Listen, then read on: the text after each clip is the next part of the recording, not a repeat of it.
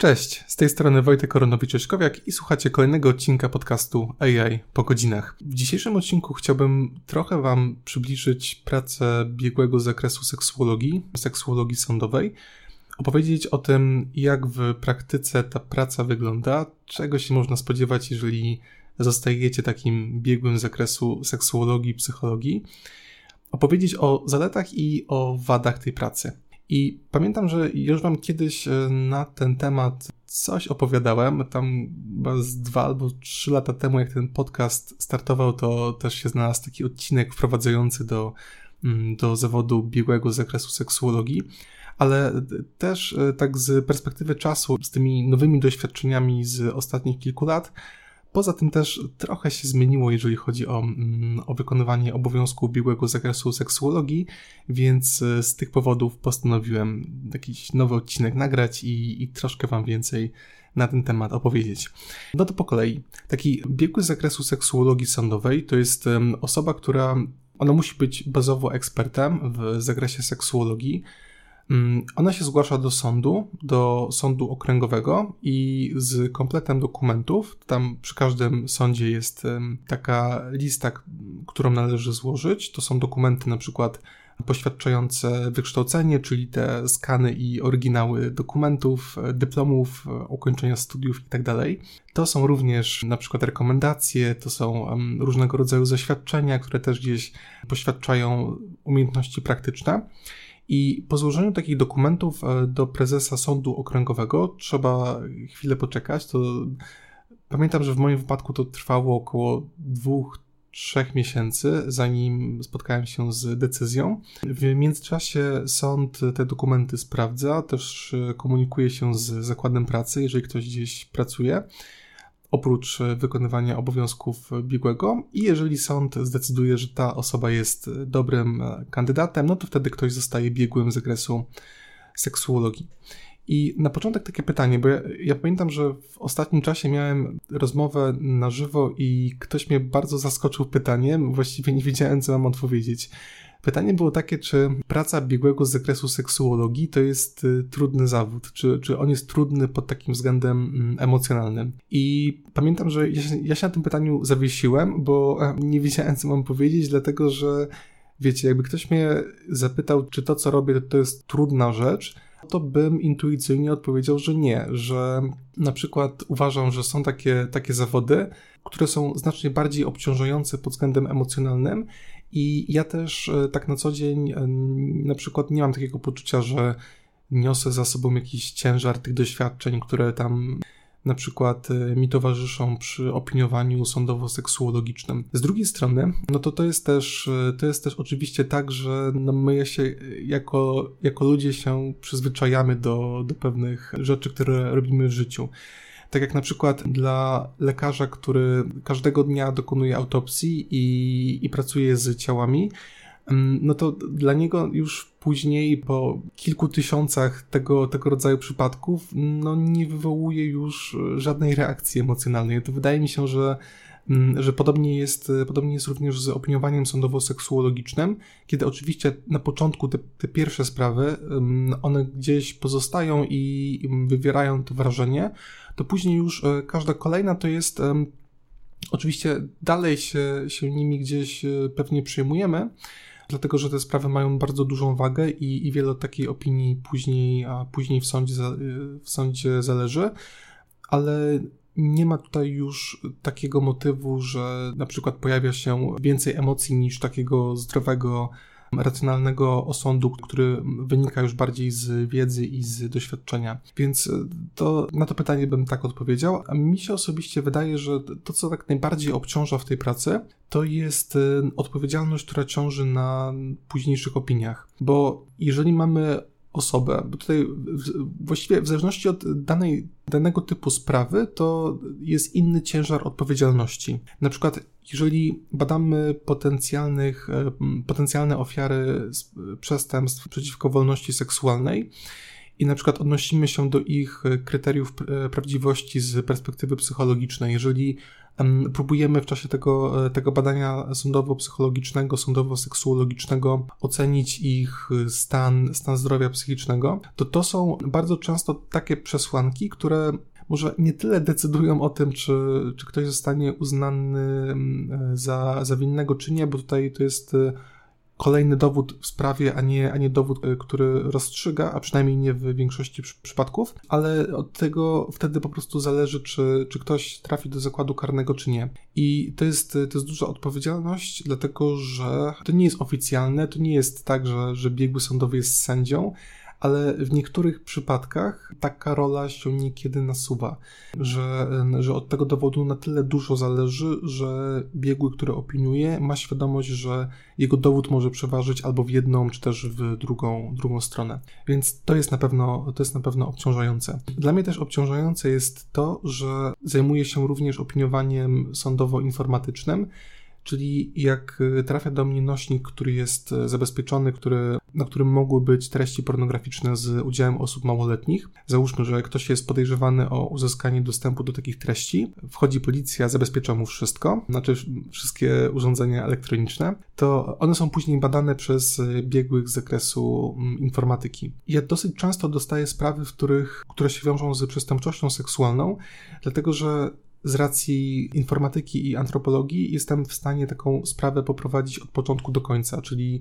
dostaję materiał od policji, prokuratury, na przykład telefon komórkowy albo komputer. Sprawdzam najpierw, e, wykonuję badania sądowo-informatyczne, czyli mm, wykonuję najpierw kopie bezpieczne tych wszystkich danych, które się znajdują na danym nośniku tak żeby później nie prowadzić dalszych czynności już na tym nośniku oryginalnym, tylko, e, tylko pracować na kopii. Jakiekolwiek ryzyko uszkodzenia czy też naruszania danych po prostu maksymalnie zminimalizować. Później sprawdzam, czy na danym dysku znajdują się jakieś pliki, które zostały usunięte i jeżeli tak, to je automatycznie przywracam. No i potem sprawdzam, czy, czy mogą się znajdować tam jakieś pliki e, pornograficzne z udziałem osób małoletnich, czy nie i na końcu dokonuję analizy antropologicznej, czyli wykonuję tą pracę dwóch biegłych, dwóch specjalności w czasie jednej opinii i z tego też powodu dosyć dużo tych opinii do mnie, do mnie trafia. I do czego zmierzam? Do tego, że dla mnie obciążające jest na przykład to, że jeżeli dostaję sprawę tego typu, to zależy mi na tym, żeby tą pracę wykonać możliwie jak najlepiej, żeby nie popełnić błędu, albo może inaczej, żeby zminimalizować ryzyko, ryzyko błędów i e, żeby nie dopuścić do takiej sytuacji, że na danym nośniku znajdowałby się jakiś materiał, który mógłby stać się podstawą przyszłego oskarżenia, a mógłby zostać przez takiego biegłego przeoczony. To jest dla mnie na przykład w tej pracy najbardziej obciążające i nawet nie mówię tutaj o, mm, o konsekwencjach, o konsekwencjach prawnych, bo tutaj oczywiście jest tak, że za wydanie fałszywej opinii albo za wydanie nieumyślnie fałszywej opinii biegłemu grozi odpowiedzialność karna. Ja tutaj mówię bardziej o takich kwestiach bardziej powiedzmy osobistych, takich, które e, dotyczyłyby e, mojego poczucia kompetencji i, i tego, w czym sam się czuję, e, czuję dobry więc na pewno tego rodzaju, tego rodzaju rzeczy, takich błędów nie chciałbym popełnić i też wykonując swoją pracę staram się robić możliwie rzetelnie i możliwie szczegółowo, po prostu, żeby nigdy w całej karierze zawodowej, żebym żebym e, nie musiał się takimi konsekwencjami później gdzieś e, zmagać. Więc to jest dla mnie osobiście bardziej, e, to jest znacznie bardziej obciążające pod względem emocjonalnym, niż to, z jakimi dokładnie treściami że się już w tej, w tej pracy spotykam. To, od czego zacząłem, to są raczej wady wykonywania tego, tego zawodu. Są oczywiście zalety i tych zalet jest moim zdaniem, ja też opiniuję i to jest mój pierwszy zawód obecnie, więc e, tak siłą rzeczy muszę, muszę chyba widzieć w tym więcej zalet niż, niż wad. Ale skoro jesteśmy przy wadach, to jeszcze, jeszcze kilka wad. Na pewno wadą tego zawodu jest to, że problem jest z wysyłaniem wynagrodzeń na czas. To jest e, może nie we wszystkich przypadkach, na przykład prokuratury zazwyczaj płacą na czas i tutaj problemów nie ma, ale jeżeli się opiniuje dla sądów, to na przykład normą jest to, że wystawia się fakturę, rachunek teraz, a na przykład wynagrodzenie przychodzi za 4 miesiące, 5 miesięcy. Czyli mamy bardzo odroczoną, odroczoną płatność. I ja to z jednej strony całkowicie rozumiem, bo, bo wiem, że sądy są bardzo obciążone administracyjnie, że wydanie postanowienia o przyznaniu środków i następnie wypuszczenie ich z sądu to jest większa machina administracyjna niż mogłoby się wydawać. Z drugiej strony, no, problem jest taki, że jeżeli na przykład teraz wystawi się fakturę w tym miesiącu, no to trzeba już z niej teraz zapłacić podatek, na koniec, na koniec miesiąca i to jest e, zarówno podatek dochodowy, jak również procent od e, składki zdrowotnej, więc e, tego się może trochę nazbierać, jeżeli takich opinii dla, dla sądów się wystawi więcej w ciągu miesiąca a wynagrodzenie przychodzi e, po tych kilku miesiącach. Już pomijając nawet te kwestie z tym, że ostatnio mamy bardzo dużą inflację i właściwie nie wiadomo, kiedy ona się zatrzyma, to jest po prostu strasznie długo i czasami można wręcz zapomnieć o tym, że jakąś opinię się wykonywało i potem nagle przychodzi na konto jakiś przelew, a my nawet nie wiemy za co to, za co to jest. Ja się łapię na tym, że gdybym nie miał programu do faktur, w którym mam tą całą ewidencję i, i, widzę, która z tych faktur została zapłacona, a która nie, to sam bym się po prostu pogubił w tym wszystkim i bym nie wiedział, które faktury zostały opłacone, a, a które nie. Bo to z takim opóźnieniem przychodzi, że naprawdę trudno jest powiązać czasami po prostu na, na podstawie samej, samego, samego czasu. I w końcu też wadą jest na pewno to, że to jest praca, która czasami się może stać mało przyjemna. Chodzi o to, że jak sporządza się opinie, szczególnie właśnie w takich sprawach seksuologicznych, takie jeżeli to są opinie sądowo-seksuologiczne, zwłaszcza jeżeli to są postępowania cywilne. Jeżeli wydaje się opinię, to ta opinia będzie zwykle na korzyść jednej ze strony. Na przykład wyobraźcie sobie taką sytuację, że mamy postępowanie cywilne, to jest sprawa o rozwód i jedna ze stron mówi coś takiego, że rozwodzi się z mężem, dlatego że on wykorzystywał seksualnie naszą córkę. I oczywiście uruchamiana jest cała machina, też w tle oczywiście postępowanie prokuratorskie i w sprawie, w takim postępowaniu cywilnym powoływany jest biegły i taki biegły ma się wypowiedzieć, czy u tego dziecka występują cechy dziecka wykorzystywanego seksualnie oraz czy u tego potencjalnego sprawcy występują jakieś zaburzenia, tak? Czy na przykład występują zaburzenia preferencji seksualnych. I teraz takie opinie muszą być kategoryczne, czyli albo ja te cechy identyfikuję, albo ich nie identyfikuje. Nikogo w wymiarze sprawiedliwości nie obchodzą takie opinie, mm, że mogło tak być, ale tak do końca nie wiadomo że właściwie to mm, trudno jest się wypowiedzieć i tak dalej. Tutaj biegły jest powoływany po to, żeby rozwiązać konkretny problem i musi zająć stanowisko. Oczywiście to jest opinia, tak więc w praktyce mogłoby się zdarzyć tak, że, że jeden biegły wskazuje na jedną opcję, drugi, drugi na drugą. Jeżeli tak się dzieje, a tak w praktyce czasami tak się zdarza, że opinie są, że opinie są rozbieżne, to wtedy bardzo ważne jest to, żeby sprawdzić, jakie były motywacje, e, czyli e, przesłanki kliniczne, które towarzyszyły jednemu biegłemu i drugiemu i jakoś spróbować skonfrontować te wnioski i sprawić, żeby to stanowisko było, było spójne. Ale w każdym razie, jeżeli ta opinia pojawia się już w sądzie, to ona jest zawsze na niekorzyść tej jednej strony. Czyli ja mogę na przykład w takiej opinii napisać, że rozpoznaje objawy wykorzystywania seksualnego u tego dziecka i tym samym ta strona, ta, załóżmy, ta, ta matka w, tej, w tym postępowaniu cywilnym będzie z takiego wyniku zadowolona, ale nie będzie zadowolony ojciec, no bo tutaj będą dla niego jakieś konsekwencje prawne i też ten, ten rozwód się skończy zapewne z orzeczeniem o jego, o jego winie. Z drugiej strony, jeżeli bym wydał opinię, w której nie rozpoznaję objawu wykorzystywania seksualnego u, takiej, e, u takiego dziecka, no to wtedy ojciec będzie zadowolony, bo on uniknie jakiegoś dalszego postępowania karnego. Chociaż to jest też tak, że, że w postępowaniu karnym też jest powoływany odrębny biegły, że jeżeli toczy się, jeżeli toczą się dwa postępowania, na przykład postępowanie cywilne i postępowanie karne, to wtedy zazwyczaj tych biegłych jest, jest dwóch. Ale w każdym razie, to wtedy on będzie zadowolony, dlatego że wtedy tą sprawę rozwodową raczej, raczej wygra. I zmierzam do tego, że te osoby, które są z tych opinii niezadowolone, one starają się później jakoś utrudnić życie. I to utrudnianie życia może wyglądać na, na różne sposoby. To mogą być na przykład y, telefony w środku, w środku nocy. To może być na przykład próba dodania fejkowych komentarzy na profilach społecznościowych. Akurat znany lekarz jest dosyć, bo tam działa bardzo silna administracja po stronie tego serwisu, więc jak się pojawiają takie pomysły, to one są bardzo szybko zdejmowane przez administrację. Ale na przykład jeżeli chodzi o, o konta w innych mediach społecznościowych, no to tutaj one są już narażone na mm, ataki tego, tego rodzaju. Prawnicy piszą następnie takie zarzuty do opinii i na przykład chcą, żeby biegły pojawił się na rozprawie i zadają pytania na przykład dotyczące jakichś większych szczegółów tej sprawy, załóżmy, którą biegły prowadził pół roku temu albo, albo, albo w zeszłym roku. I taki biegły jest wzywany na rozprawę i jeżeli czegoś nie pamięta, no to to jest później traktowane jako taki niejako dowód przed sądem, że ten biegły jest nierzetelny, dlatego że on nawet nie jest sobie w stanie przypomnieć szczegółów sprawy, którą tam kiedyś, e, kiedyś prowadził. To są różnego rodzaju skargi do instytucji, one mogą być mniej lub bardziej, lub bardziej mm, zasadne. I te wszystkie czynności gdzieś, um, znaczy ja to tak czysto po ludzku to powiem, że rozumiem, znaczy sam bym tak nie robił, gdybym dostał opinię nie na, mm, nie na swoją korzyść, no ale jestem w stanie zrozumieć, że pewne osoby, jeżeli czują się skrzywdzone i jeżeli nie potrafią przyjąć odpowiedzialności za to, co, co mogło się wydarzyć, to na takim czysto gdzieś bazowym i podstawowym poziomie szukają jakiegoś jakiejś okazji do zemsty i, i, takie, i takie działania podejmują, ale to jest właśnie ten element pracy, który, który na pewno e, do najlepszych nie należy. No to w takim razie, co w takiego w tej pracy jest, że ona mi się jednak podoba i, i dlaczego widzę w niej jednak więcej zalet niż wad?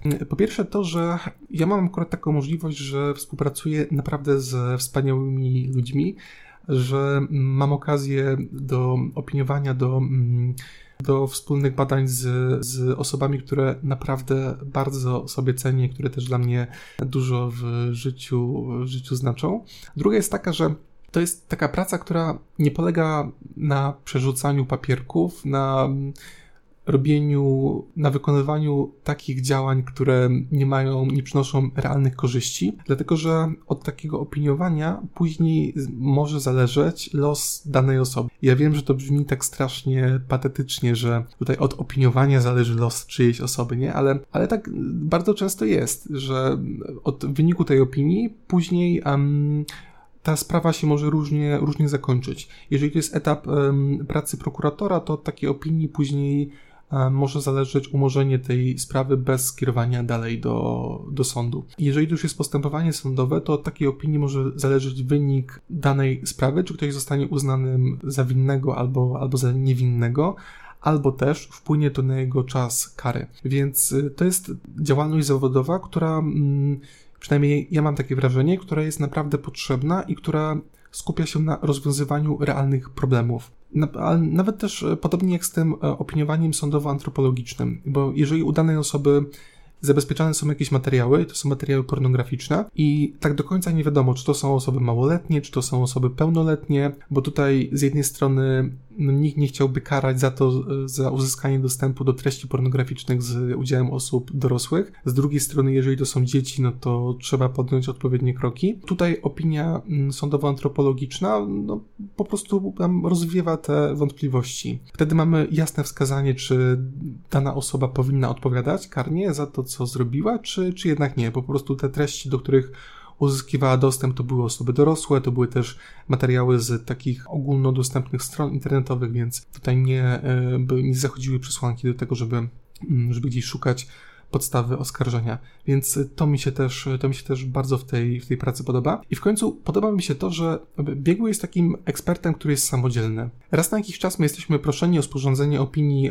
kompleksowych, tak, takich, że mamy na przykład opiniować w takim zespole, gdzie jest psycholog, seksuolog, psychiatra, ale najczęściej jest tak, że mm, opinię się wydaje samodzielnie. I samodzielnie się decyduje o tym, czy na przykład u danej osoby rozpoznaje się dane objawy, czy też nie, czy czy rozpoznajemy zaburzenia preferencji seksualnych, czy nie. I to ma swoje wady i, i zalety. Ja mam wrażenie, że tak powszechnie się uważa, że opinie kompleksowe są lepsze, że tam, gdzie opiniuje cały zespół, czyli psycholog, seksuolog, psychiatra, to te opinie są bardziej, bardziej rzetelne, bo tam specjaliści mają okazję, żeby między sobą przedyskutować ten, ten problem i wydają taką pełniejszą opinię. W praktyce jednak zdarza się najczęściej tak, że takie opinie zespołowe są moim zdaniem dużo gorsze niż opinie wydawane przez jednego specjalistę i to z kilku powodów tak się dzieje. Po pierwsze, mamy wtedy rozmycie odpowiedzialności pomiędzy tymi różnymi specjalistami. Po drugie, ten moment na tą wspólną refleksję nad danym przypadkiem, to, no to umówmy się, że to jednak jest e,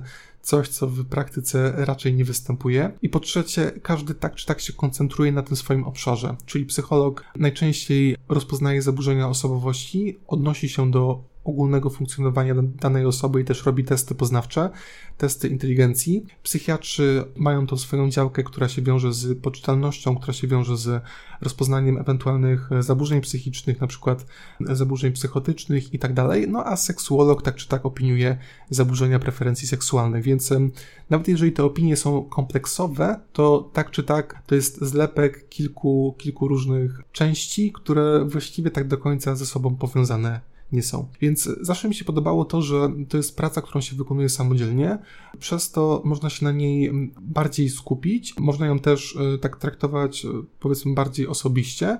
I jest to poczucie, że powinniśmy tę pracę wykonywać możliwie jak najlepiej i dawać z siebie 100%, dlatego że mając tą świadomość, że wykonując ją samodzielnie, to ja właściwie tylko ja o tym decyduję, jakie wnioski się w tej opinii znajdą, więc te wymagania w stosunku do mnie i te wymagania, które ja mam w stosunku do siebie samego, muszą być siłą rzeczy wysokie. No bo gdyby, gdyby one nie były wysokie, no to trudno byłoby mówić o wykonywaniu rzetelnym tej, tej pracy, bo, bo to jednak wymaga pełnego zaangażowania.